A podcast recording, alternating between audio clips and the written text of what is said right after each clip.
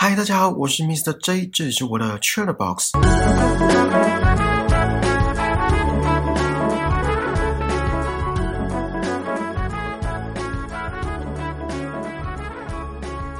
不知道你们有没有想过，离开人世之后的世界是什么样？真的有所谓的天堂跟地狱吗？我相信每个人应该都很好奇吧。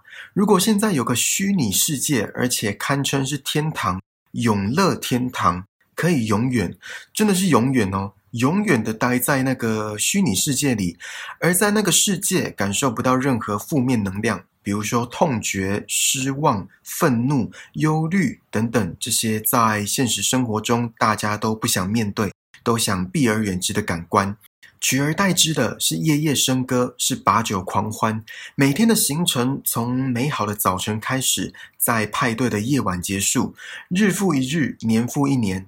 这样的虚拟世界，或者可以说是这样的人造天堂，你们会想要试试看吗？如果你们觉得刚刚讲的那些情境是天堂的话，今天要讲的这部《黑镜》系列的英国影集，不只得过艾美奖的殊荣，而且是我觉得少数《黑镜》系列当中比较不黑的作品，也就是没那么心理惊悚，也没那么暗黑诡谲。跟其他作品比起来，剧情在科技上的琢磨也没有很多。会让观众把心思放在黑镜最擅长丢出来的开放性思考。这集是黑镜系列第三季第四集，名称叫《San Junipero》圣朱尼佩洛。我先大略讲一下剧情。画面一开始呈现满满的复古风，带观众来到八零年代。每个角色的衣服、配件、发型，所有单品都让我们深入其境。戴着细框金属眼镜。穿着朴素的女主角 Yorkie 约克夏走入一间酒吧，看到 Kelly 凯莉，她一直被一位想要寻欢的男生缠上。女主角帮助她脱身之后，才得知 Kelly 待在圣朱尼佩洛这个地方已经几个月了，而 Yorkie 很显然的是一个新手。接着，他们在一间坐落于海边的小别墅聊着彼此的背景。其实，圣朱尼佩洛是一个人造的异世世界，这个地方堪称是天堂。而女主角 Yorkie 是一位已经濒临死亡而最终选择安乐死的老奶奶。从二十一岁发生车祸之后，便四肢瘫痪，卧病在床长达四十几年，可以说人生刚开始就结束了。而 Kelly 在现实生活中罹患癌症，剩下的寿命不多。丈夫比她先离世，而且选择拒绝体验圣朱尼佩洛这个极乐天堂。Kelly 也有一位在三十九岁就去世的女儿。最后，两人在现实生活中相遇，也选择了在圣朱尼佩洛陪伴着彼此，而且到永远。Charlie Brooker，也就是《黑镜》的作者。他说，《圣朱尼佩洛》这部作品的灵感来源是源自于二零一零年国外媒体 BBC 的一个算是纪录片，名称叫《The Young Ones》。他们把一群七八十岁的老人家安置在一个房间里，而这个房子的时空仿佛回到一九六零年代，包括家具的摆设、空间的布置，甚至播放着一九六零年代的歌曲。让那些七八十岁的参与者又重拾青春的美好。好，还记得我在节目一开始问的问题吗？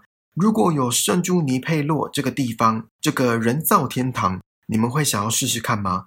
或者说，你们会想要永远都待在那个地方吗？我们来聊聊女主角 Yorkie 跟王卡 Kelly 各自对于圣朱尼佩洛的观点。好了，先从女主角 Yorkie 开始。刚刚提到，Yorkie 从二十一岁发生车祸之后，便四肢瘫痪，卧病在床长达四十几年，还来不及体验过人生的他，对于圣朱尼佩洛这个地方当然很向往。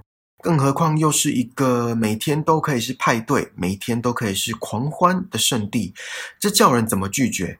就像叫一个五岁小孩对着焦糖布丁或是草莓蛋糕说不一样，诱惑之大，难以抗拒。再来是王卡 Kelly，他的人生对于 Yorkie 就丰富很多，遇到了一生的挚爱，婚姻长达四十九年，这将近半个世纪的岁月，这将近半个世纪的牵绊，还有一位谁也无法取代的女儿 Kelly，可以说是该经历过的一个都没有少，不管是正面或是负面的。所以，对于圣朱尼佩洛这个虚幻的世界，感受到的想必跟 Yorkie 是截然不同。有一幕是两人坐在海边的别墅，聊着彼此的故事。当 Kelly 说她的丈夫不想要待在圣朱尼佩洛时，Yorkie 说：“Why wouldn't anyone take it？” 怎么会有人不接受？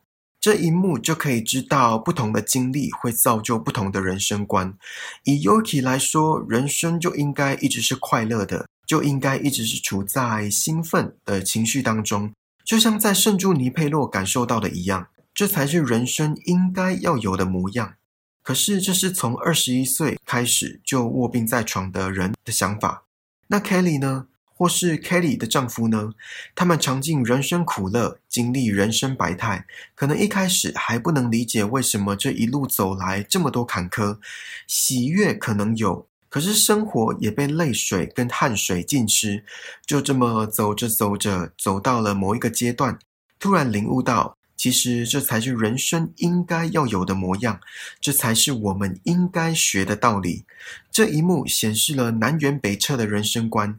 Yorkie 认为人生就应该只追求快乐，而 Kelly 却已经看到人生不可能只有快乐。如果有看这集的听众，不知道你们还记不记得一开始女主角 Yorkie 被一位眼镜男子搭讪的时候，那位眼镜男子邀她一起玩赛车游戏。当 Yorkie 看到游戏画面中的车撞上建筑物翻车之后，他表情一变，马上拒绝。之后剧情才交代，Yorkie 是因为跟家人吵架，冲出家门，结果出车祸，才导致四肢瘫痪。之后 Yorkie 跟 Kelly 吵架，Kelly 开车蓄意撞上护栏。我觉得他是为了要体验 Yorkie 年轻时所经历过的严重车祸。希望可以借此更了解 yorki 的痛楚，更感同身受，因为其实他心里早已经有了答案。